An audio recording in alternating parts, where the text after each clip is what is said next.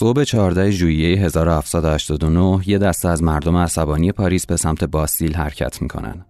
توی راه خبر به گوش باقی مردمم می‌رسه و اونام به این دسته اضافه میشن. هدف این جمعیت مرکز پاریس و قلب حکومت لویی 16 همه. یه زندان که البته اونقدر هم زندانی توش نیست. اونطور که بعدا مشخص میشه فقط هفت زندانی توی این زندان نگهداری می‌شدن. اما همین زندان به عنوان نماد حکومت مستبدانه لویی مورد نفرت مردم قرار گرفته و مردم برای نمایش قدرت خودشون و البته پیدا کردن مهمات بعد از یه درگیری با حدود 100 نفر کشته تصرفش می‌کنن. حالا این نماد قدرت نمایی حکومت مستقر افتاده دست مردم و باعث افزایش روحیه اونا شده. بعضی از تاریخ نگارا شروع انقلاب کبیر فرانسه رو ماه می 1789 می‌دونن. یعنی زمانی که لویی 16 هم فرمان تشکیل مجلس عمومی طبقات یا همون مجلس اصناف صادر می‌کنه. مجلسی که بعد از گذشت 175 سال از تحصیل شدنش دوباره شکل می گرفت.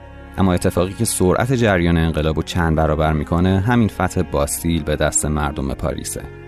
انقلابی که نه محدود به تشکیل این مجلس بود و نه محدود به فتح باستیل و نه حتی خود فرانسه. انقلابی که در نهایت تبدیل به یکی از بزرگترین و تاثیرگذارترین اتفاقات توی تاریخ بشریت شد.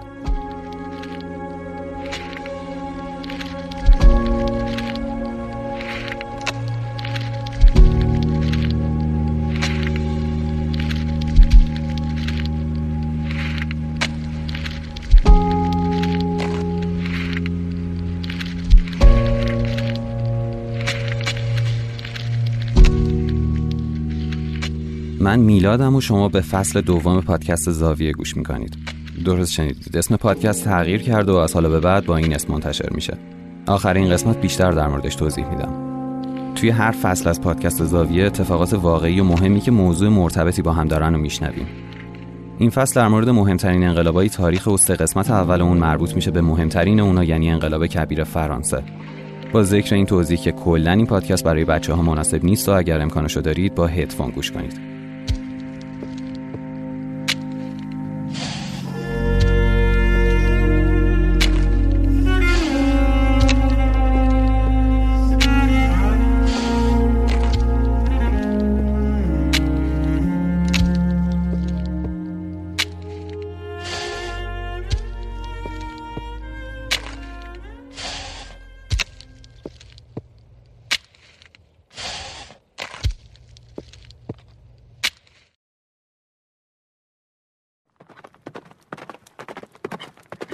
اوت 1754 یه پیک اسب سوار از کاخ ورسای فرانسه به سمت کاخ لویی 15 هم توی شوازی حرکت می‌کنه.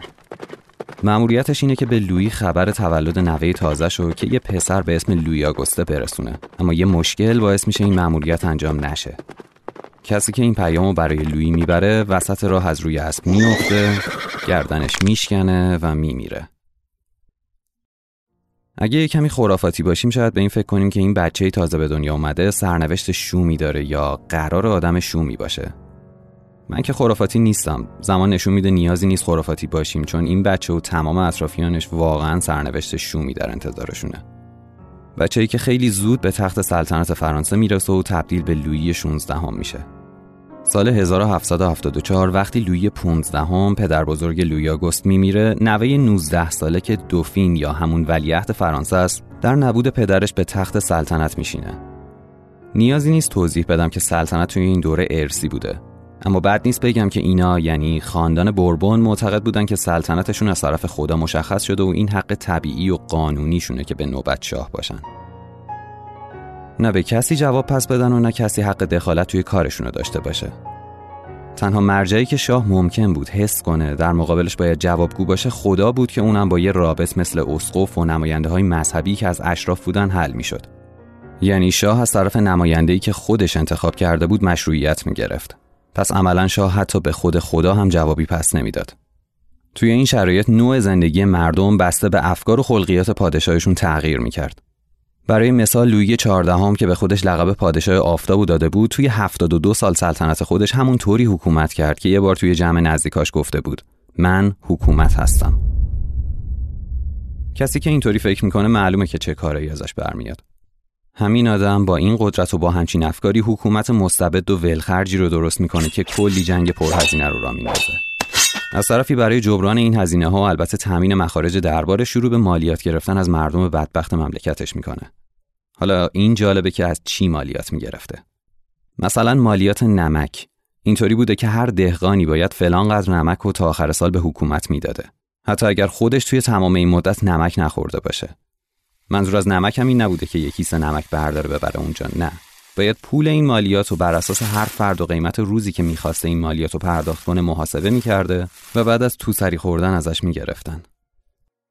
بعد از اون لویی 15 هم میاد که خب اوضاع اونقدر بهتر نمیشه. ولی خب این یکی حداقل مثل شاه قبلی اونقدر دنبال جنگ نمیره و فقط دنبال لذت خودشه. انقدری خرج خودش و معشوقهاش می‌کنه که عملا خزانه فرانسه خالی میشه. در نهایت هم وقتی حکومت به پادشاه بعدی لوی آگوست می‌رسه بحران مالی و فقر و بدبختی تمام فرانسه رو گرفته. اما جالب اینجاست که خودش این گندکاری رو قبول داشته. طرف می‌دونسته داره چه بلایی سر مملکت میاره ولی اصلا براش اهمیتی نداشته. یه نقل قول ازش هست که بعد از اینکه بهش میگن استاد مملکت داره به فاک میره گفته پس از من بگذار طوفان نوح بیاید.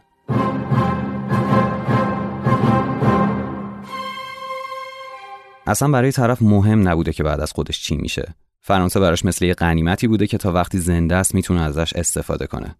اینه که میگم سرنوشت مردم بستگی به خلق و خو و افکار شاه بالای سرشون داشته ولی جالب اینه که درست توی این شرایط و بعد از دو تا پادشاه قبلی لویی 16 هم میاد سر کار که این یکی بگینگی برای یه مدتی رفتار متفاوتی از خودش نشون میده.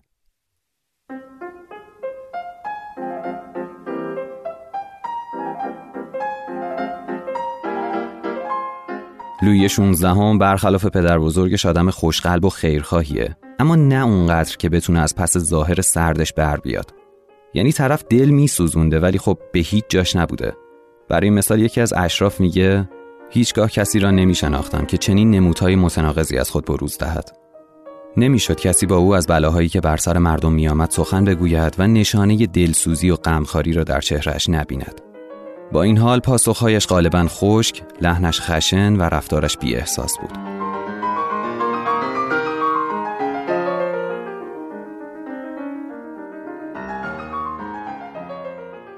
اما خب با وجود همه اینا مردم فرانسه از این پادشاه جدیدشون خوششون می اومده. برخلاف ماریا آنتوانت همسرش که ازش متنفر بودن. در حدی که هیچ وقت به عنوان ملکه قبولش نمی‌کنن و اسمشو می‌ذارن زن اتریشی. آنتوانت دختر ماریا ترزا ملکه اتریشه که خب همین اتریشی بودن و دشمنی فرانسه و اتریش به این تنفر عمومی دامن می‌زنه. اما جالب اینجاست که آنتوانه تلاشی برای بهتر کردن شرایط نمی‌کنه که هیچ تا می‌تونه با ولخرجی و عیاشی و کلی ماجرای دیگه به این بدنامی خودش دامن می‌زنه تا جایی که توماس جفرسون رئیس جمهور آمریکا که اون زمان سفیر این کشور توی فرانسه بوده توی زندگی نامش می نویسه اگر ماری آنتوانت ملکه فرانسه نبود انقلابی هم اتفاق نمیافتاد یعنی طرف همچین نقش مخربی رو توی سلطنت لویی بازی کرده. برای اینکه یه کمی با جامعه فرانسه آشنا بشیم بعد نیست یه نگاهی به طبقه بندی مردم تو این دوره بندازیم. طبقات اجتماعی فرانسه پادشاهی رو میشه به سه دسته تقسیم کرد. طبقه اول روحانیان از کشیش ساده محلی گرفته که بدبخت بودن تا سراسخوفای پولدار و پرقدرتی که نفوذ زیادی توی دربار داشتن. یادمون نرفته دیگه. شاه برای نمایش به حق بودن خودش نیاز به تایید الهی داره که خب اینا می‌تونستن اون تایید رو براش داشته باشن. حالا خود اینا رو کی مشخص می‌کرد؟ شاه. طبقه دوم اشراف یا نجیب زاده ها اینا مثل دسته اول اینطوری نبود که همشون پولدار باشن. چون نشانشون موروسی بود ممکن بود طرف پولش رو توی قمار باخته باشه یا خودش روی زمین خودش کار کنه. ولی جزوی از اشراف و نجیب زاده ها به حساب بیاد. کلا یه امتیازی داشتن که همیشه باهاشون باقی میموند. اما اکثریت این طبقه از ثروتمندایی بودند که نجیب زادگی و اشرافیت رو همزمان از پدرشون به ارث برده بودن. در نهایت طبقه سوم که بهتره به جای اینکه کامل توضیح بدم چه دسته و گروه هایی توش بودن بگم شامل کدوما نمی‌شد. شما هر چی تو دو تا دسته قبلی گفتم و از افرادی جامعه جدا کن باقی رو همه رو با هم بریز تو این دسته سوم. اینا نه عضو روحانیت بودن نه اشراف زاده کارگر، دهقان، تاجر، صنعتگر، آدم عادی، هر کی، هر کی که توی فرانسه بود و شرایط ورود به اون دو تا دسته دیگر رو نداشت، جزوی از این دسته سوم به حساب می اومد که خب خود این دسته تقسیم بندی های دیگه هم داشتن که بعدا در موردشون حرف می‌زنیم.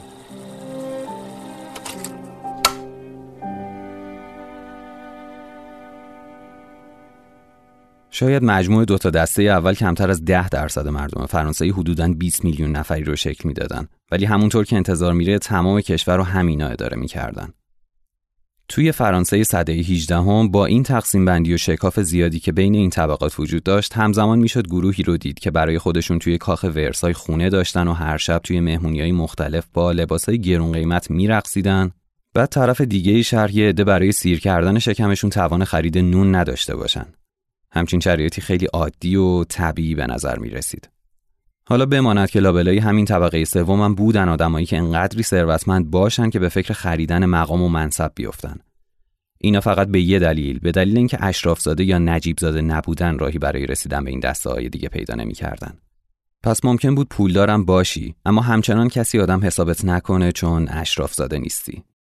حالا تو یه عده آدم پولدار داری که از بودن توی طبقه آخر جامعه راضی نیستن که بعدا خودتون متوجه میشین که همین آدما چه تأثیری توی روند انقلاب گذاشتن.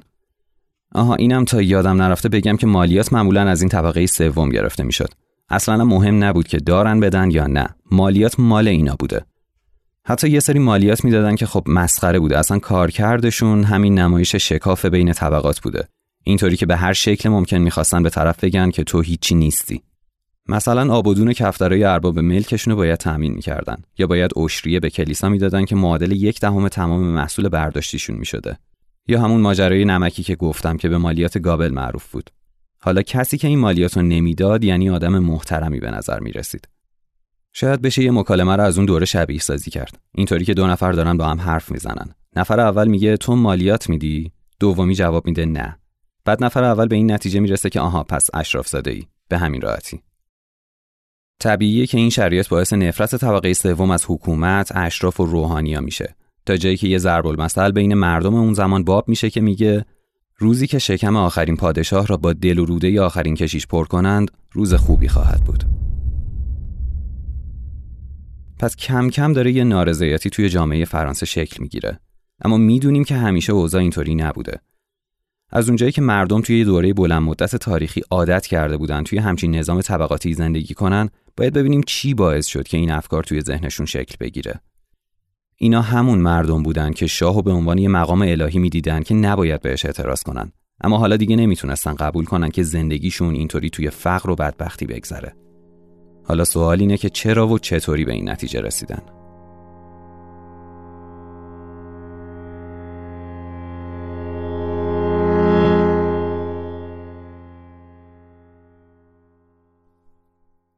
برای اینکه تا حدودی به جواب این سوال برسیم لازمه یه نگاهی به عصر روشنگری بندازیم با توضیح اینکه توی این دوره زبان فرهنگ مردم اروپا زبان فرانسوی و البته تا حد زیادی روشنفکرا توی گفتن عقاید خودشون آزادی دارن. حالا این دوره یا عصر روشنگری چی هست؟ اگه بخوام خیلی ساده این دوره رو توضیح بدم می‌تونم از نقل قول کانت استفاده کنم که برای توضیح این دوره میگه دلیر باشتر به کار گرفتن فهم خیش این است چهار روشنگری تا قبل از این کلیسا، حکومت، خرافات و چیزایی مشابه اینا بدون در نظر گرفتن واقعیت جواب واهی برای بیشتر سوالای مردم داشتن یا اصلا نمیذاشتن کار به جایی برسه که کسی سوالی بپرسه. همین شرایط بود که به شاه این امکانو می‌داد که بیاد و بگه من از طرف خدا برای سلطنت انتخاب شدم یا کشیش و اسقف و اشرافزاده جوری زندگی کنن که انگار حق امتیاز بالاتری نسبت به بقیه دارن.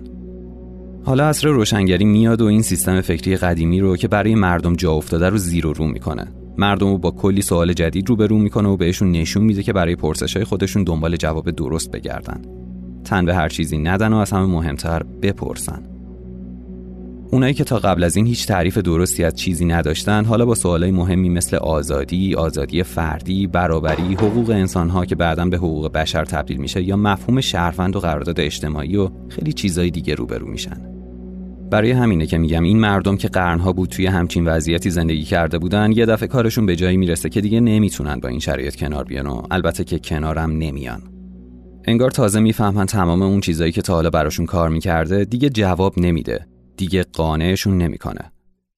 روسو، مونتسکیو، دیدرو، کانت، ولتر، فرانسیس بیکن و خیلی دیگه از موج جدید کتابخونی که توی اروپا رواج پیدا کرده بود استفاده می‌کنن تا عقاید خودشون رو گسترش بدن. اینا یه جورایی باعث بیداری مردم کل اروپا میشن. تأثیر بزرگی که برای مثال قرارداد اجتماعی روسو روی همین انقلاب فرانسه داشت انقدر زیاده که حتی یه سری روسو رو به عنوان پدر انقلاب فرانسه می‌شناسن. توی قسمت آزادی و جامعه مدنی تا حدودی در مورد این عقاید صحبت کردیم. روسو به جای قبول سلطنت الهی شرایطی رو فرض می‌کنه که دولت به عنوان کارگزار مردم با یه قرارداد اجتماعی حکومت رو دستش گرفته. حالا اگر این حکومت بخواد از تعهدات خودش که تأمین نیازهای مردم، آزادی، حقوق فردی و تأمین امنیت اونا میشه کوتاهی کنه، مردم می‌تونن یه طرف این قرارداد باطل کنن و به شرایط ما قبل این قرارداد برگردن. چیزی که خودش بهش می‌گفت شرایط طبیعی.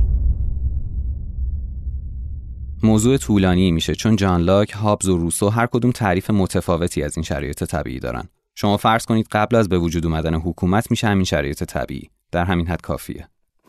از طرف دیگه ولتر با نوشته های خودش بحث علیه کلیسا رو را میندازه و کلیسا رو مانع رسیدن به حقیقت معرفی می‌کنه. کلیسای کاتولیک هم با این شک و تردید و منع می‌کنه و توی جواب میگه که حقیقت فقط از راه خوندن کتاب مقدس و آموزه های کلیسا به دست میاد. اما ولتر بازم بیخیال نمیشه و توی نوشته تیر آخر رو می‌زنه و میگه این موجود بدنام را تار و مار کنید.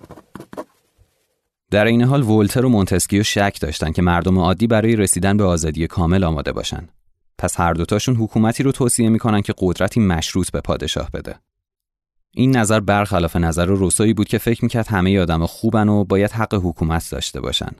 این حق نباید انحصاری برای پادشاه و خاندان سلطنتی باشه. هر چقدر که قدرتشون رو محدود کنن. بعدا متوجه میشیم که مسیری که انقلاب فرانسه رفت به عقاید روسو نزدیکتر بود تا کس دیگه ای. یا هر کدوم از این نظریه ها تبدیل به چی شدن و کجاها ازشون استفاده شد. وقتی این ایده همه گیر میشن نارضایتی از طبقه سوم به اشرافیت هم کشیده میشه. کم کم از طبقه اشرافی جامعه هم صدای اعتراض بلند میشه. انگار اونا متوجه شرایط عجیب و غریبی که داره پیش میاد شدن. مادام دوژانلی معلم سرخونه بچه های دوک اورلان میگه برخی افراد در میان اشراف دردسرها و طوفانها را پیش بینی می‌کردند. اما احساس کلی امنیت ما حد و مرزی نداشت. ما انقلاب را امری ناممکن تلقی می‌کردیم. یعنی یه جورایی اینا می‌دونستن اوضاع داره بد پیش میره. اما اینکه این ماجرا دقیقا تهش به چی می‌رسه اون قدرا نگرانشون نمی‌کرد. چون فکر می‌کردن نیروی وجود نداره که بتونه کار خاصی بکنه. اما اشتباه بزرگی می‌کردن.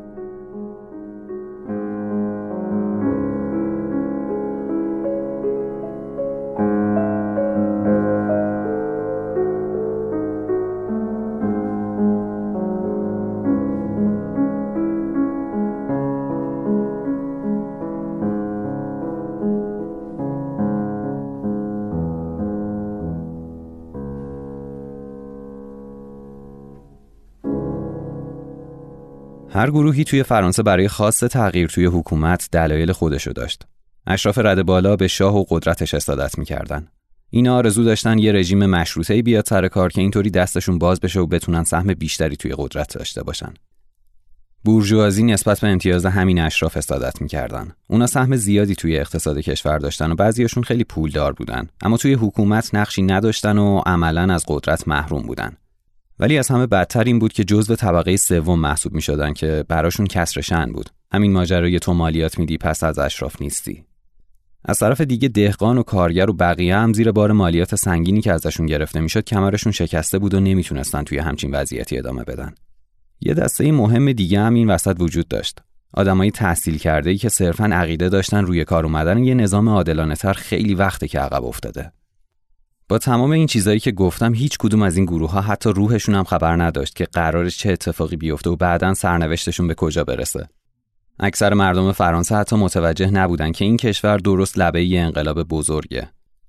برای اینکه همچین شرایطی رو بهتر درک کنیم یه نقل قولی از آلکسی دو توکویل است که بعد از ماجراهای انقلاب نوشته شده. توکویل که کلی در مورد انقلاب فرانسه و آمریکا تحقیق کرده میگه هیچگاه رخدادی چنین گریزناپذیر و در عین حال کاملا پیش بینی نشده وجود نداشته است. خب حالا با توجه به چیزایی که از اول گفتم چه نتیجه ای میشه گرفت؟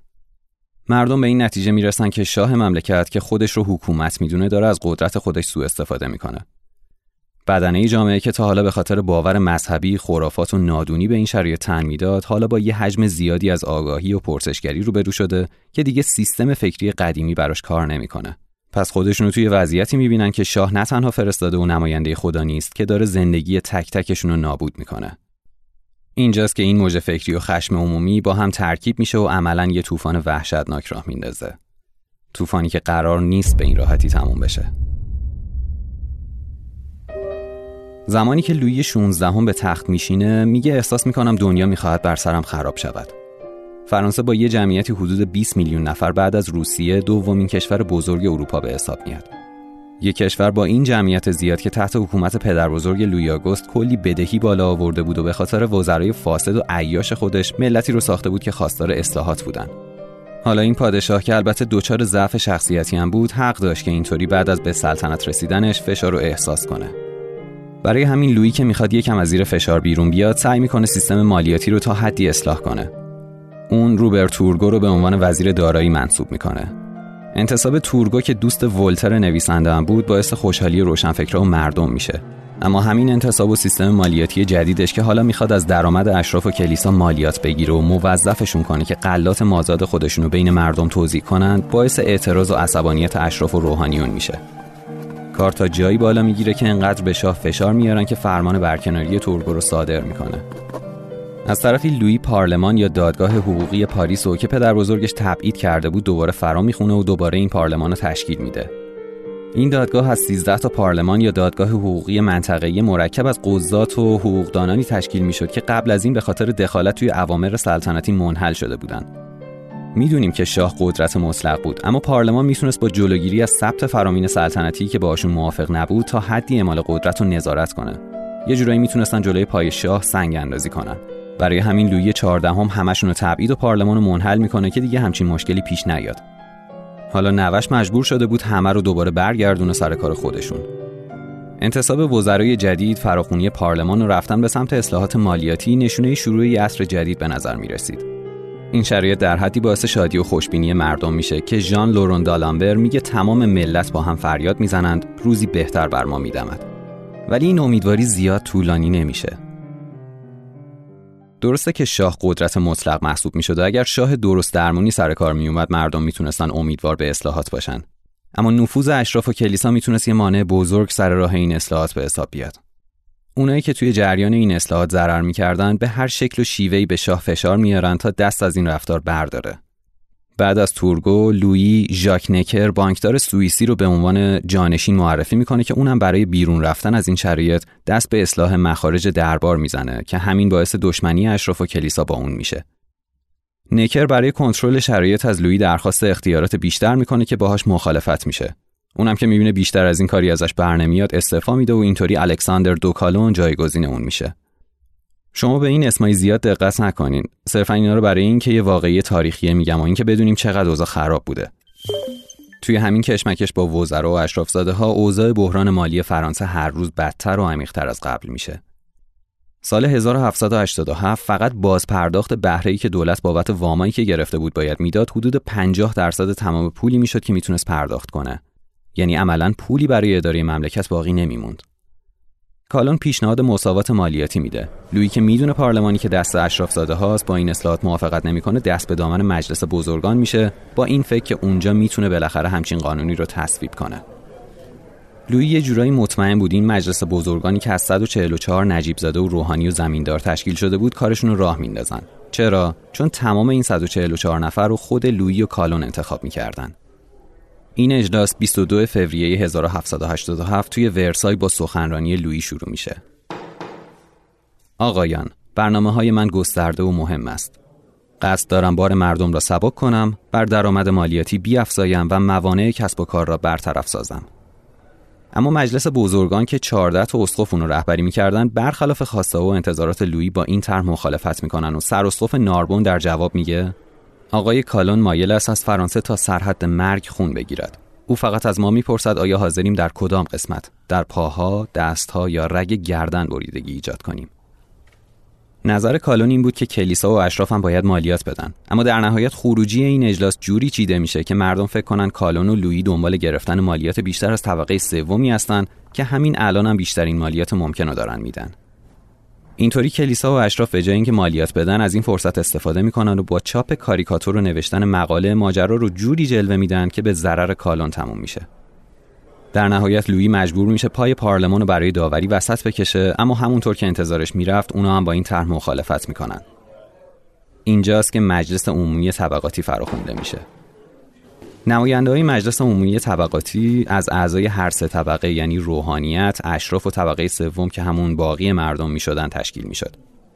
لویی می‌خواست اینطوری با وسط کشیدن پای طبقه سوم یه جوری با این طبقه متحد بشه و به خواستش برسه. از یه طرف هم دیگه اشراف زاده ها نمی‌تونستن ماجرا رو به نفع خودشون تموم کنن. نهادی که برای 175 سال یعنی از سال 1614 و زمان سلطنت لویی 13 تشکیل جلسه نداده بود، حالا برای رسیدن به نتیجه فرا خونده میشه. کلا کار این مجلس این بود که به شاه مشورت مالیاتی بده و برای مالیات بهش کمک کنه. اما بعدا که قدرت شاه بیشتر میشه دیگه احتیاجی به این مجلس پیدا نمی‌کنه و فقط زمانی که کشور با یه بحران بزرگ مالیاتی روبرو می‌شد ممکن بود سراغ این مجلس بره. درست مثل همین وضعیتی که حالا برای فرانسه اونم بعد از 175 سال پیش اومده بود. یکی دیگه از های تشکیل همچین مجلسی برای لویی این بود که ناگفته قبول می‌کرد که برخلاف پادشاه های قبلی اونقدری قدرت نداره که بتونه حرف خودشو به کرسی بشونه و همین به تمام مردم فرانسه نشون می‌داد که شاید وقتش رسیده از فرصت پیش اومده و ضعف لویی نهایت استفاده رو ببرن. انقدر این واقعه مهمه که همونطوری که اول پادکست گفتم یه عده شروع انقلاب فرانسه رو همین تاریخ تشکیل مجلس عمومی به حساب میارن. حالا که شاه با تشکیل این مجلس عملا قبول کرده بود که قدرتش مطلق نیست دست کم بهترین حالت این بود که بتونه با استفاده از این مجلس به خواستش برسه.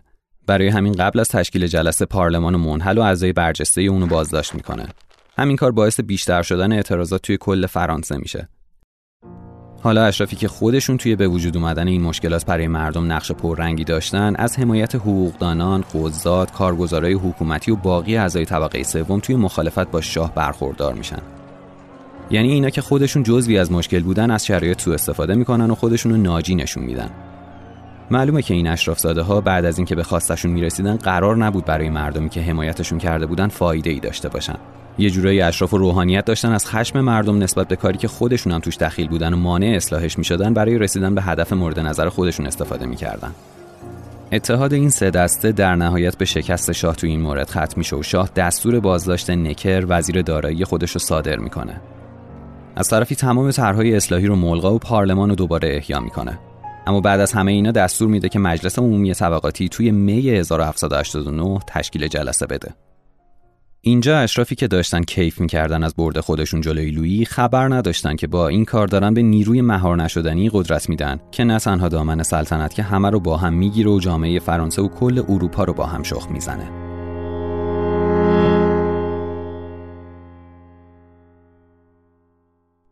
خزانه خالی و شاه تقریبا حمایت هیچ کسی رو پشت خودش نمی‌بینه.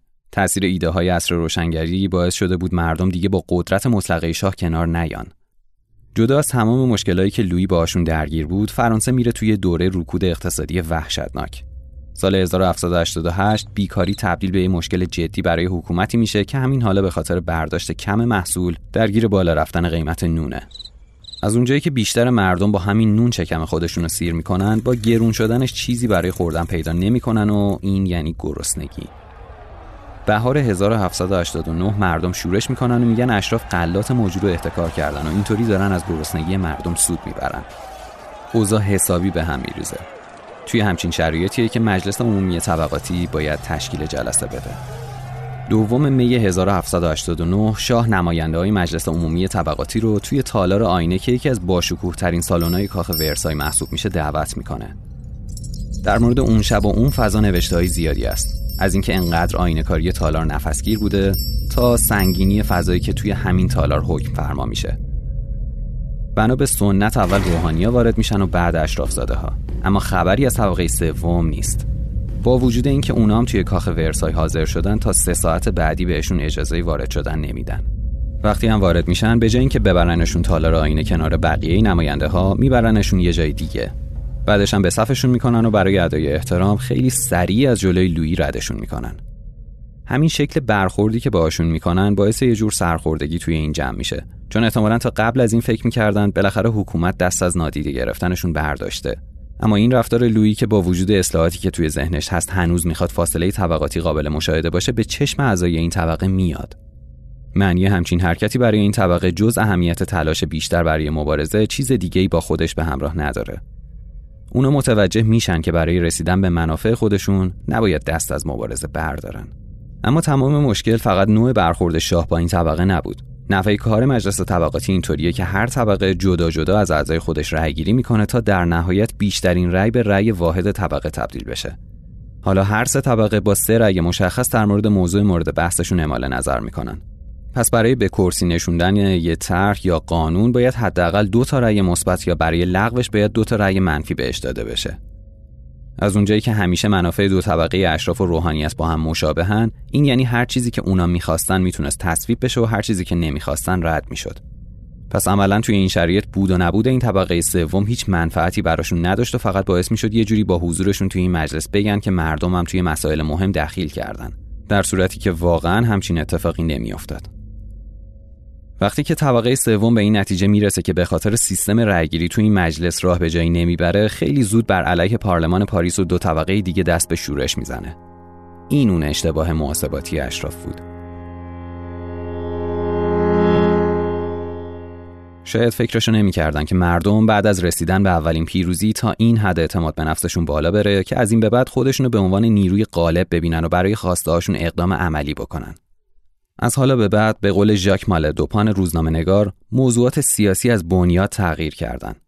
اختلاف دیگه فقط سر مسائل مربوط به حکومت مشروطه بین شاه و طبقات صاحب امتیاز اشراف و روحانیون نبود. حالا اون نیروی آزاد شده به دست اشراف درگیر یه جنگ با دو طبقه دیگه شده بود. می‌دونم تو این پادکست شخصیت ممکنه زیاد بشن ولی خب کاریش نمیشه کرد. یه واقعی تاریخیه که لازمه بدونیم هر کسی چه نقشی توش داشته. پس مجبورم حداقل شاخصترین این افراد معرفی کنم. وقتی مجلس طبقاتی به بنبست می‌رسه تمام فکر و ذکر مردم از موضوعات مختلف معطوف سیاست میشه. حالا مردم خودشونو توی موقعیتی می‌بینن که تا به حال ازش شناختی نداشتن. پس شرایط مناسبی برای تولید و چاپ جزوه‌های سیاسی درست میشه و مردم هم با ولع تموم نشدنی مصرف کننده این نظریه ها میشن. یکی از محبوب ترین جزوه نویسا اب امانوئل جوزف سیسه مرد جوانی که وقتی از عضویت توی ارتش منع میشه برخلاف میلش و به اصرار پدر و مادرش میره سراغ روحانیت. سیس که مرد تحصیل کرده یه توقع داره به مقام و منصبی برسه اما چون تبار اشرافی نداره امیدش برای اسقف شدن به باد فنا میره. برای همین از اشراف کینه به دل می‌گیره و حالا از این فرصت برای ضربه زدن به این جامعه استفاده می‌کنه. سیس یه جورایی آدم خیرخواهیه. پس اون چیزی که توی ذهنش میگذره رو به هدفی که داره گره می‌زنه و از اونجایی که توی صحبت کردن مشکل داره شروع به نوشتن می‌کنه. اون خیلی زود یه راه حل برای مشکل مجلس طبقاتی پیدا می‌کنه. CS میگه طبقه سوم باید به اندازه ترکیب دو طبقه دیگه نماینده داشته باشه. همینطور استدلال می‌کنه که آرای مجلس عمومی طبقاتی باید به ازای هر فرد و صرف نظر از طبقش به حساب بیاد. مجموع آرا در نهایت شمرده بشه و اینطوری رأیگیری انجام بشه. حالا دیگه طبقه سوم فقط یه رأی نداره. اونا به اندازه مجموع نماینده های دو طبقه دیگه می‌تونستن نماینده دارای رأی داشته باشن. با این شرایط مجلس از اون بنبست در میومد. دسامبر 1788 شاه تسلیم خواست و فشار مردم میشه و شرط افزایش تعداد نماینده های طبقه سوم رو قبول می‌کنه. اما از مبنای رأیگیری فردی حرفی زده نمیشه. اینم بگم که وقتی حرف از رأی فردی توی هر طبقه زده شد این احتمال وجود داشت که کشیشای محلی به نفع مردم فقیر طبقه سوم رأی بدن یا بعضی از اشرافزاده ها به خاطر مشکلاتشون با هم به سمت طبقه سوم تمایل داشته باشن. پس عملا رأی اکثریت به دست طبقه سوم میافتاد. جلسه بعدی مجلس طبقاتی چهارم می 1789 توی ورسای برگزار میشه. این بار برخلاف نوبت قبلی اول از همه نماینده های طبقه سوم وارد میشن. پشت سرشون اشرافزاده ها و بعد از اونا روحانیون. آخر از همه هم شاه و ملکه میان تو سالن. تلاش برگزار کننده ها یه جوریه که این مجلس رو به عنوان یه نمایش از اتحاد و همبستگی ملی و وفاداری به شاه نشون بدن. اینطوری که عموم مردم از این به رسمیت شناخته شدن طبقه سوم که نماینده های مردم بودن توسط قدرت حاکم تحت تاثیر قرار بگیرن و در نهایت شرایط مملکت تا حدی آروم بشه.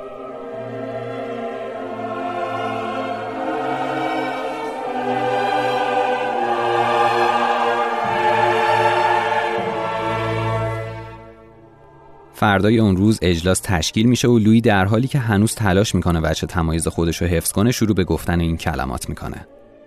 آقایان روزی که مشتاقانه در انتظارش بودم فرا رسیده است و من خودم را در میان ملتی میابم که به فرمان روایی بر آن مفتخرم. بیقراری عمومی و میل مفرد به تغییر ذهن مردان را به خود مشغول داشته و اگر خردمندی و میان روی شما به آن جهت صحیحی ندهد افکار عمومی را کاملا گمراه خواهد کرد. با این حرفا لوئی سعی می‌کنه موضع خودش رو روشن کنه. درسته که خودش هم دنبال یه سری تغییراته اما نه تغییرات اساسی و نه خیلی چشمگیر. روز بعد طبقه سوم برخلاف معمول راضی نمیشه جلسه خصوصی تشکیل بده. دو طبقه دیگه هر کدوم میرن تالارای جداگونه ای تا رأیگیری و مشورت کنن. اما طبقه سوم توی تالار اصلی میمونه و تلاش می‌کنه این خواسته رو جا بندازه که رأیگیری باید جلوی همه انجام بشه و اگر این اتفاق نیفته رأیگیری رو قبول نمی‌کنن.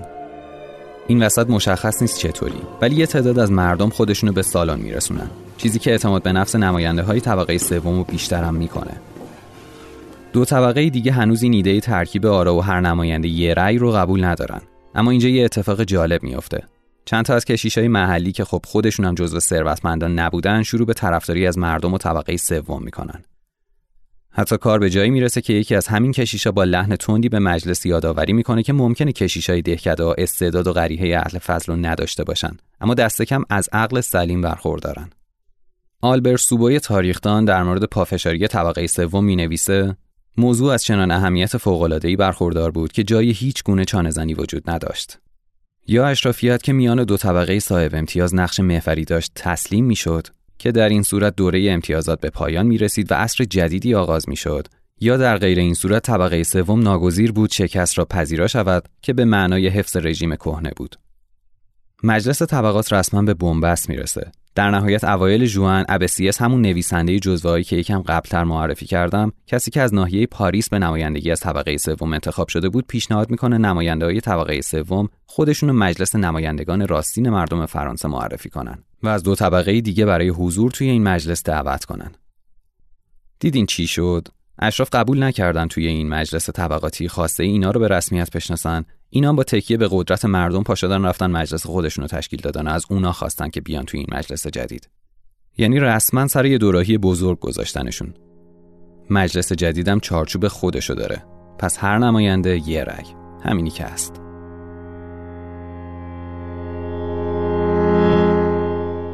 قرار میشه ده روز بعد کار حضور و غیاب نماینده های هر سه طبقه انجام بشه. چه اعضای دو طبقه دیگه حضور داشته باشن چه نداشته باشن ده روز بعد مجلس جدید کار خودش رو شروع می‌کنه. همین تهدید باعث شکسته شدن بنبست میشه. 19 تا عضو روحانیت که قبلا هم به نفع ترکیب آرا موزه گرفته بودن به عضویت این مجلس جدید در میان. 15 جوان ابسیس پیشنهاد می‌کنه نماینده ها روی قانون اساسی جدید کار کنن. اون هست دیگه اینجا هنوز لویی به هر شکلی که میشه اسمشو گذاشت حکومت خودشو داره هرچند بدون مقبولیت اجتماعی اما بالاخره هست. اون هست و اینا دارن روی قانون اساسی جدید کار می‌کنن. یه جورایی انگار حکومت مستقر اون فرصت مسالمت آمیزی که برای صلح با مردم داشته رو عملا از دست داده و حالا دیگه به هیچ عنوان دست بالایی برای مذاکراتش نداره. از حالا به بعد روند حوادث سرعت می‌گیره. 17 جوان اسم مجلس طبقاتی رو به مجلس ملی تغییر میدن و دو روز بعد اشراف که از این ماجراهای پیش اومده شدیداً نگران شدن دست به دامن شاه میشن و نامه خطاب به لویی می نویسن با این محتوا اگر حقوقی که ما از آن دفاع می کنیم تنها متعلق به ما بود اگر این حقوق تنها به طبقه اشراف مربوط می شد ما در مطالبه آنها کمتر شور و اشتیاق و در دفاع از آنها کمتر از و اراده از خود نشان می دادیم.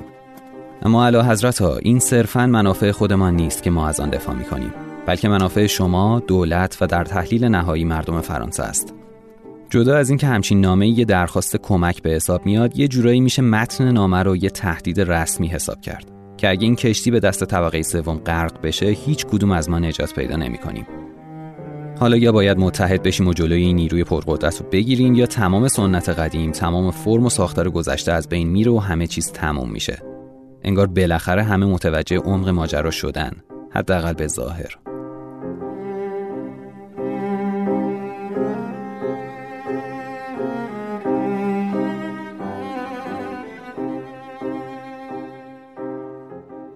لویی به پشتوانه این حمایتی که از طرف اشراف می‌گیره فرمان بسته شدن تالاری رو صادر می‌کنه که طبقه سوم جلساتش اونجا برگزار می‌کنه. اینطوری رسما جنگ شروع میشه. من سگ هاری هستم که استبداد و امتیاز از گازهایم خواهند مرد. این جمله رو یکی از رهبرای بزرگ انقلاب به نام کنت دو میرابو میگه که نشون از روحیه و انگیزه زیادش برای رسیدن به هدف خودش داره. برای تکمیل این جمله بریم ببینیم توی این دوره وضعیت روحی مردم پاریس چطوری بوده. توی پاریس سال 1789 فضای زنده و شادی شکل می‌گیره. انگار مردم بالاخره متوجه شدن که لبه اون اتفاق تاریخی وایستادن. یه نویسنده آلمانی به نام کمپ که برای سه هفته توی پاریس بوده برداشت خودش از این سفر اینطوری شرح میده. در میان هزاران مردمی که از پل پون نوف عبور می کنند یا در میان 20 سی هزار نفری که در تویلری یا بلوارها جمع می شوند به زحمت می توان یک نفر را دید که آهسته یا با بی‌حوصلگی قدم بزند. یا کسی باشد که دستها و اجزای صورتش در جنب و جوش دائمی نباشد. و اگر دو یا چند نفری با هم قدم می‌زنند رشته کلامشان هرگز بریده نمی شود این به انبوه پاریسی ها وجه تمایزی می بخشد که در هیچ جای دیگر نمی توان یافت. آنها بیشتر از هر مردم دیگری در دنیا سرزنده و پر سر و صدا هستند. هر کسی مشغول گفتگو، آواز خواندن، فریاد کشیدن و یا سود زدن است. برخلاف ما که عادت داریم در سکوت راه برویم. این احساس جمعی رو میشه توی کتاب روانشناسی توده ها نوشته گوستاو لوبون هم دید. جماعتی که با هم همسو شدن و دیگه به این راحتی نمیشه از حرکت انداخت یا بهشون ضربه ای زد. انگار این اجتماع هر چیزی جز هدف اصلی رو توی خودش حل می‌کنه و هر لحظه قدرتمندتر میشه.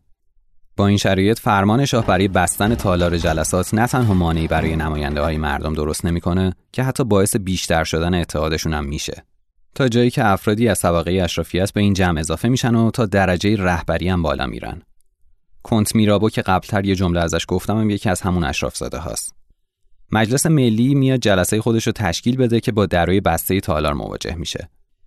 اما میرابو که نمی‌خواد تسلیم بشه پیشنهاد می‌کنه برن توی یکی از تالارهای تنیس سلطنتی. بعد کسی به اسم جوزف مونیه یه صندلی زیر پاش می‌ذاره و از اون بالا بقیه رو تشویق می‌کنه که هم قسم بشن تا وقتی پیشنویس قانون اساسی رو تهیه نکردن از هم جدا نشن. چیزی که به سوگند زمین تنیس معروف میشه. یه چیزی رو اینجا توی پرانتز بگم. شاید هم اصلا نیازی به پرانتز باز کردن نباشه چون توی متن انقلاب همچین اتفاقی میافته. از وقتی که یکم با نقاشی آشنا شدم کارهای 4 5 نفر بیشتر از بقیه به چشمم اومده. یکی از اونا ژاک لوی داویده. حالا این ژاک لوی داوید کیه؟ یه نقاش فرانسویه که توی همین دوره که داریم ازش حرف می‌زنیم زندگی می‌کرده. اتفاقا از اون انقلابیای تندرو و دو آتیشه هم بوده.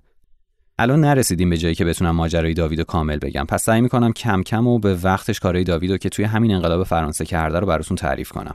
فعلا همینو بگم که داوید نقاشی همین سوگند زمین تنیس رو کشیده. به زودی یه سری ویدیو در موردشون توی کانال یوتیوب می‌ذارم اما تا قبل از اون تمام نقاشیهایی که از حالا بهتون معرفی می‌کنم و توی اینستاگرام پادکست منتشر می‌کنم تا شاید دید بهتری از این وقایع به دست بیارین شاه سه روز بعد از سوگند زمین تنیس جلسه ویژه مجلس عمومی رو فرا می‌خونه و پافشاری می‌کنه که هر طبقه جداگونه تشکیل جلسه بدن. بعد از اتمام کار دستور پراکنده شدن حاضرین رو میده و میگه فردا دوباره به محل جلسات خودشون برگردن. همه میرن جز طبقه سوم که حالا خودشون مجلس ملی می‌دونه. کنت میرابو از تمام نماینده ها می‌خواد قسمی که خوردن و یادشون باشه و می‌خواد که همه همونجا بمونن. توی چند روز بعد همین پافشاری باعث میشه روحانیون و اشراف بیشتری به این مجلس ملی خودخوانده وارد بشن. اینطوری میشه که سوگند تالار تنیس تبدیل به نماد استقامت نماینده های مردم در مقابل حکومت میشه و توان شاه و اشراف و برای ادامه این مبارزه کمتر می‌کنه. در نهایت 27 ژوئن 1789 شاه رضایت میده اجلاس مشترک مجلس عمومی طبقات تشکیل بشه. نماینده های مردم حرف خودشونو به کرسی نشوندن. حالا مجلس ملی نماینده تمام مردمه. و این یعنی انقلاب رسما شروع شده.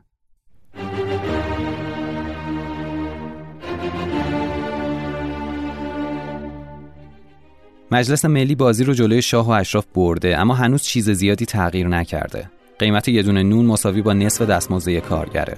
تازه این به شرطی به دست میاد که اصلا کاری برای انجام دادن پیدا بشه. چون توی این وضعیت بیشتر از نصف جمعیت و نیروی کار پاریس و در کل فرانسه بیکارن و پولی برای خرید نون و سیر کردن شکمشون ندارن. لویی که هنوز برای حفظ قدرت داره خودشو به در و دیوار می‌زنه فراخانی صادر می‌کنه و بیشتر سربازای مرزی ارتش و دور پاریس جمع می‌کنه میرابو به نمایندگی از مجلس ملی به این حرکت لویی اعتراض می‌کنه تعداد زیادی از سربازان همکنون ما را محاصره کردند و هر روز تعداد بیشتری از راه می‌رسند. توپخانه را دارند میآورند. برای هر کسی روشن است که این تدارکات برای جنگ است و در دل همه خشم و نفرت میکارد. همین موقع است که ژاک نکر که دوباره به سمت وزارت دارایی لویی منصوب شده بود و از متحدین مجلس ملی به حساب میومد به توصیه و فشار وزرای دیگه برکنار میشه. برکناری اون برای مردمی که تا این حد درگیر فقرن به معنی از دست رفتن حداقل امید تغییر شرایط اقتصادی محسوب میشه. نکر حتی اگر هیچ کاری نمی‌کرد حداقل تنها حسنش این بود که نمیذاش اشراف از شرایط سوء استفاده کنن و غلات و احتکار کنن. پس این برکناری یه جورایی مردم رو به این نتیجه میرسونه که شاه بیشتر از اون که طرف اونا باشه به فکر اشراف و حفظ قدرت خودشه. از طرف دیگه مجلس ملی که صدای پای سربازا رو هر لحظه نزدیکتر از قبل میشنوه ترس اینو داره که با فرمان شاه و متوسل شدن اون به قوای نظامی این مجلس منحل و اعضای اون دستگیر یا کشته بشن.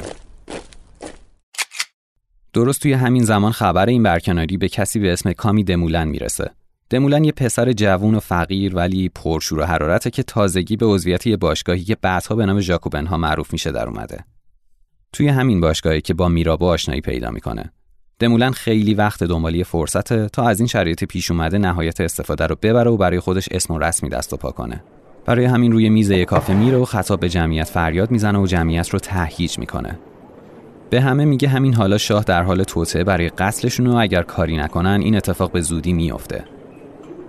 دمولن که از قبل برای همچین شرایطی آماده شده فریاد می‌زنه مسلح شوید. بعد یه تپانچه رو از جیبش در میاره و فریاد می‌زنه بله. این منم که برادرانم را به سوی آزادی فرا می‌خوانم. ترجیح می‌دهم بمیرم تا تن به بردگی بدهم. مردم هیجان زده دنبال دمولن این قهرمان جدید خودشون را میافتن و برای مسلح شدن به هر سمتی روونه میشن. با تفنگ، چاقو، شمشیر یا هر اسلحه‌ای که بتونن خودشون رو مسلح می‌کنن و باقی مردم هم با خودشون همراه می‌کنن. چیزی نمیگذره که این جمعیت کوچیک تبدیل به یه موج غیرقابل کنترلی میشه که به خونه ثروتمندا حمله می‌کنه اون وایا رو غارت می‌کنه و شهروندای ثروتمند رو تهدید می‌کنه این حرکت انقدر افراطی میشه که مجلس ملی برای مقابله با همچین شرایطی گروه شبه نظامی خودش رو با نشان پرچم فرانسه برای حفاظت از اموال مردم تشکیل میده. دو روز بعدی هم همین شورش ها توی جاهای مختلف شهر ادامه پیدا می‌کنه. همزمان شایعه ورود سربازای لویی به شهر باعث وحشت مردم و پیوستنشون به این شورش میشه. اما تیر اصلی به لویی درست اون وقتیه که یه سری از سربازایی که توی شهر خدمت می‌کردن به طرفداری از مردم بلند میشن و میرن سمت اونا. وقتی نظامی ها ترک پست می‌کنن یه معنی بزرگ می‌تونه داشته باشه اقتدار سلطنتی لحظه به لحظه بیشتر به مرز فروپاشی می‌رسه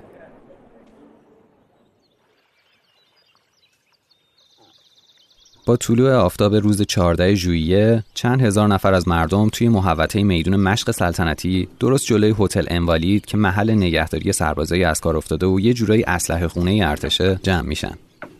این جماعت یه هدف بزرگ دارن. اونا می‌خوان مسلح بشن. طولی نمی‌کشه که سی هزار تفنگ شمخال و چند تا توپ از انبار بیرون می‌کشن. اما گلوله و باروتی برای استفاده پیدا نمی‌کنن. فرماندار شهر قبل از این ماجراها مهمات از ترس حمله مردم به استحکامات زندان باستیل فرستاده تا اونجا نگهداری کنن. وقتی جمعیت از این موضوع با خبر میشه قابل پیش بینیه که چی کار می‌کنه. پیش به سوی باستیل.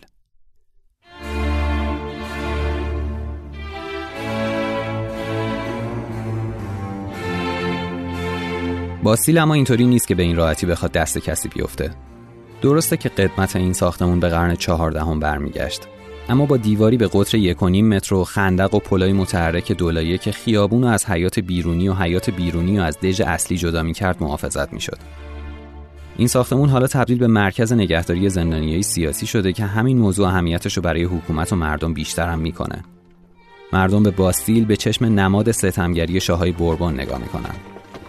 جمعیت که به باستیل می‌رسه برنارد دولونا فرمانده باستیل به درخواست هیئت گزینش پاریس توپای جنگی رو برای جلوگیری از تهییج مردم برای درگیری بر میداره. یعنی یه جورایی می‌کشه عقب. اما هشدار میده که این کار به معنی عدم دفاع از دژ نیست و در جواب هیئت گزینش پاریس که از لونا خواسته بودن در صورت تحرک مردم کاری نکنه میگه اگه قرار باشه مردم به قلعه حمله کنن تا سرحد مرگ از دژ محافظت می‌کنه.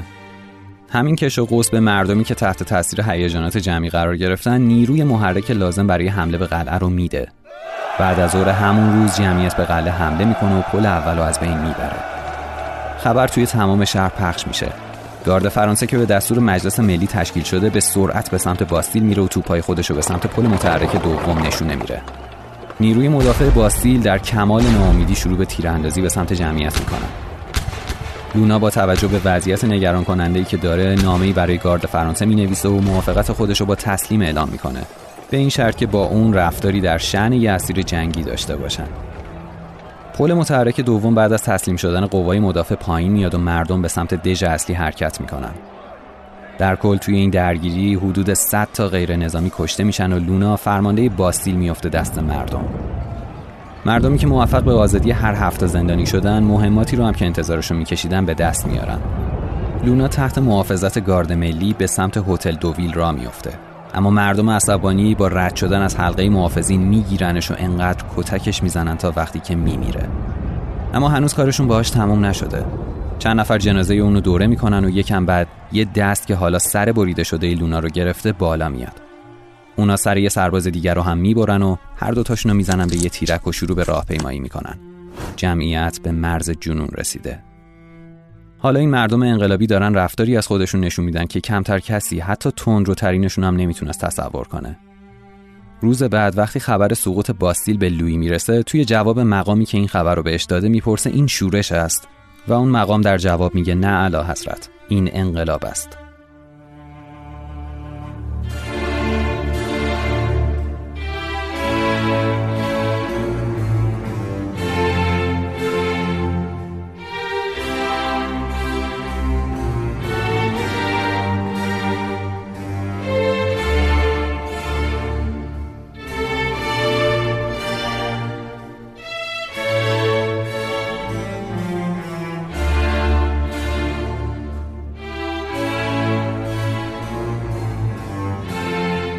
خبر سقوط باستیل به خودی خود خبر شوکه کننده ای بود. اما حجم خشونتی که مردم این مردم عادی توی این حرکت از خودشون نشون داده بودن چیز جدایی بود که نه فقط حامیان حکومت که حتی بدنه خود انقلابم توان درکشون نداشت. ویکتورین دوشاستنه دختر نماینده اشرافی آزادیخواه مجلس در مورد این ماجرا می نویسه ورسای دچار گیجی و نمایندگان در حراس بودند. مردم به خونریزی متوسل شده بودند و شاه که همین سه ماه پیش مورد تکریم و ستایش مردم قرار گرفته بود حالا با همان مردم در جنگ به سر می برد.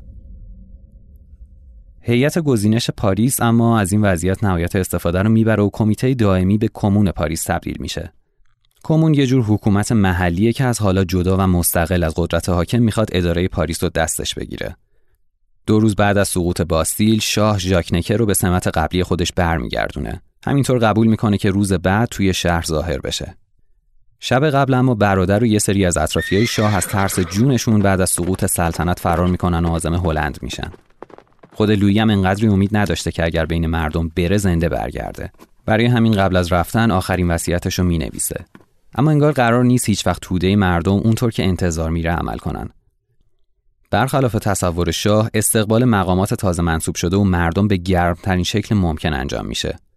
بایلی شهردار جدید به لویی خوش آمد میگه و یه نشان سرنگ به عنوان نماد انقلاب به کلاه شاه وصل می‌کنه. سفید نمادی از ها به دو رنگ آبی و قرمز که نشونه پاریس بود اضافه میشه. وقتی شاه به تالار می‌رسه مردم با فریاد زنده باد شاه ازش استقبال می‌کنن. و وقتی که می‌خواد روی تختی که براش آماده شده بشینه شعار پادشاه ما پدر ما رو سر میدن که دوباره باعث میشه مردم بیشتر از قبل به هیجان بیان. داستان چی بود؟ دشمن دیروز تبدیل به پدر و دوست امروز شده بود. ماجرا اینه که وقتی شاه با نشان انقلاب جلوی چشم مردم حاضر میشه مردم این رفتار رو نشونه پیروزی انقلاب و تموم شدن دوران سیاه زندگی خودشون می‌بینن. پایان دوران امتیازات و طبقات پایان دوران فقر و فلاکت. تصور عمومی اینه که انقلاب با کمترین خونریزی ممکن به پیروزی رسیده اما هنوز یه جای کار میلنگه. تقریبا توی شرایط جدید بیشتر گروه ها به حداقل خواسته هاشون رسیده بودن جز دهقانا. اونا توی تمام بهار و تابستون منتظر حرکتی از سمت نماینده های مردم و چشم برای تغییر توی قوانین فئودالی بودن که انتظارشو میکشیدن. جدا از همه اینا همزمان با گرسنگی و بیکاری هم روبرو بودن. به خاطر همین تصور می‌کردن اشراف پشت پرده بدون در نظر گرفتن حقوق اونا با بقیه گروه ها به توافق رسیدن و این وسط تنها گروهی که با سر بیکلاه به خونه برمیگشت همین جماعت دهقان بود. پس نوبت اونا بود که خودی نشون بدن. دهقانا دست به شورش می‌زنن. حسارا و دیوارا رو از بین می‌برن شروع به شکار توی زمین اربابای خودشون می‌کنن حیواناشون رو می‌کشن از خونه و امارتاشون دزدی می‌کنن و خودشون رو کتک می‌زنن. های شورشی تمام اسنادی رو که مالک به واسطه اونا می‌تونست از رعیت خودش بهره بگیره رو جمع می‌کنن و بعد توی آتیش بزرگ میسوزونن. این رفتار دهقانا روی کارگرا هم تاثیر می‌ذاره. حالا اونا هم به خاطر قیمت بالای نون دست به شورش می‌زنن. نونوایی آسیابانا یا واسطای غلات و هدف قرار میدن. کم کم دامنه این شورش ها به جایی می‌رسه که توی شهرها مردم حکومت های محلی رو تغییر میدن. اینطوری میشه که حکومت های محلی دونه دونه برای خودشون اعلام موجودیت می‌کنن. اتفاق جالبی که توی این زمان میفته اینه که یه شایعه توی کل کشور پخش میشه با این محتوا که اشراف دسته های راهزن و گروه های خشن و حتی سرباز از اتریش و ناوگان انگلیسی رو هم به خدمت گرفتن تا اونا رو سرکوب کنن.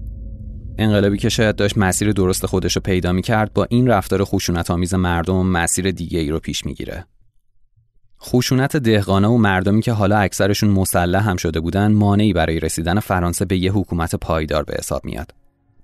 برای جلوگیری از ادامه این خشونت پنجم اوت مجلس ملی توی جلسه ای که با اشراف می‌ذاره تقریبا تمام قوانین فئودالی و در نتیجه رژیم کهنه رو برای همیشه از صحنه سیاست فرانسه محو می‌کنه.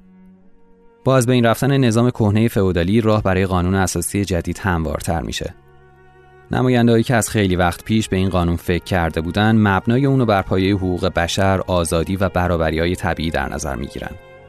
سیمون مونیه نماینده مجلس ملی طی سخنرانی خودش اعلام می‌کنه برای اینکه قانون اساسی خوب باشد باید بر حقوق بشر مبتنی باشد و باید از این حقوق پاسداری کند.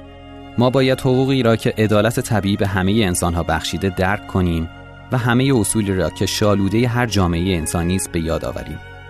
بنابراین قانون اساسی جدید با دو اصل مهم پیریزی میشه.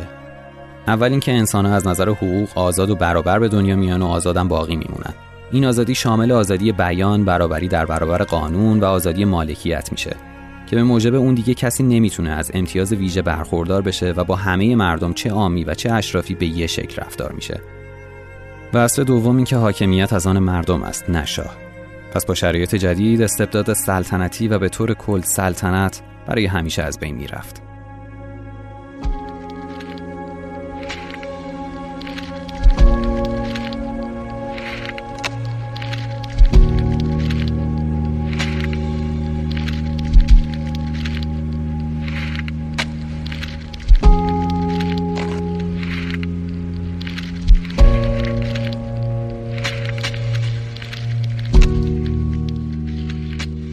قسمت اول این مجموعه سه قسمتی رو همینجا تموم کنیم.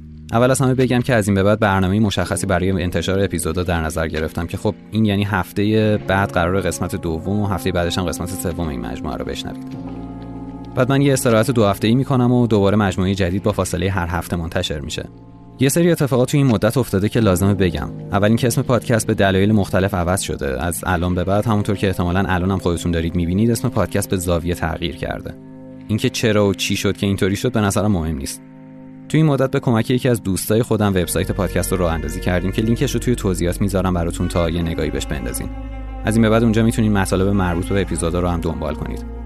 لینک حامی باش هم براتون می‌ذارم تا اگر دوست داشتید بتونید کمک مالی بکنید. لینک زرین پال و آدرس کیف پول الکترونیکی هم هست برای کسایی که بخوان با اتریوم یا بیت کوین یه حالی به ما بدن. اما در کل بزرگترین حمایت از طرف شما همینه که ما رو به بقیه دوستاتون هم معرفی کنید و برای اپیزودهایی که شنیدید لایک و کامنت بذارید. دمتون گرم که تا الان گوش دادین. تا هفته بعد. فعلا.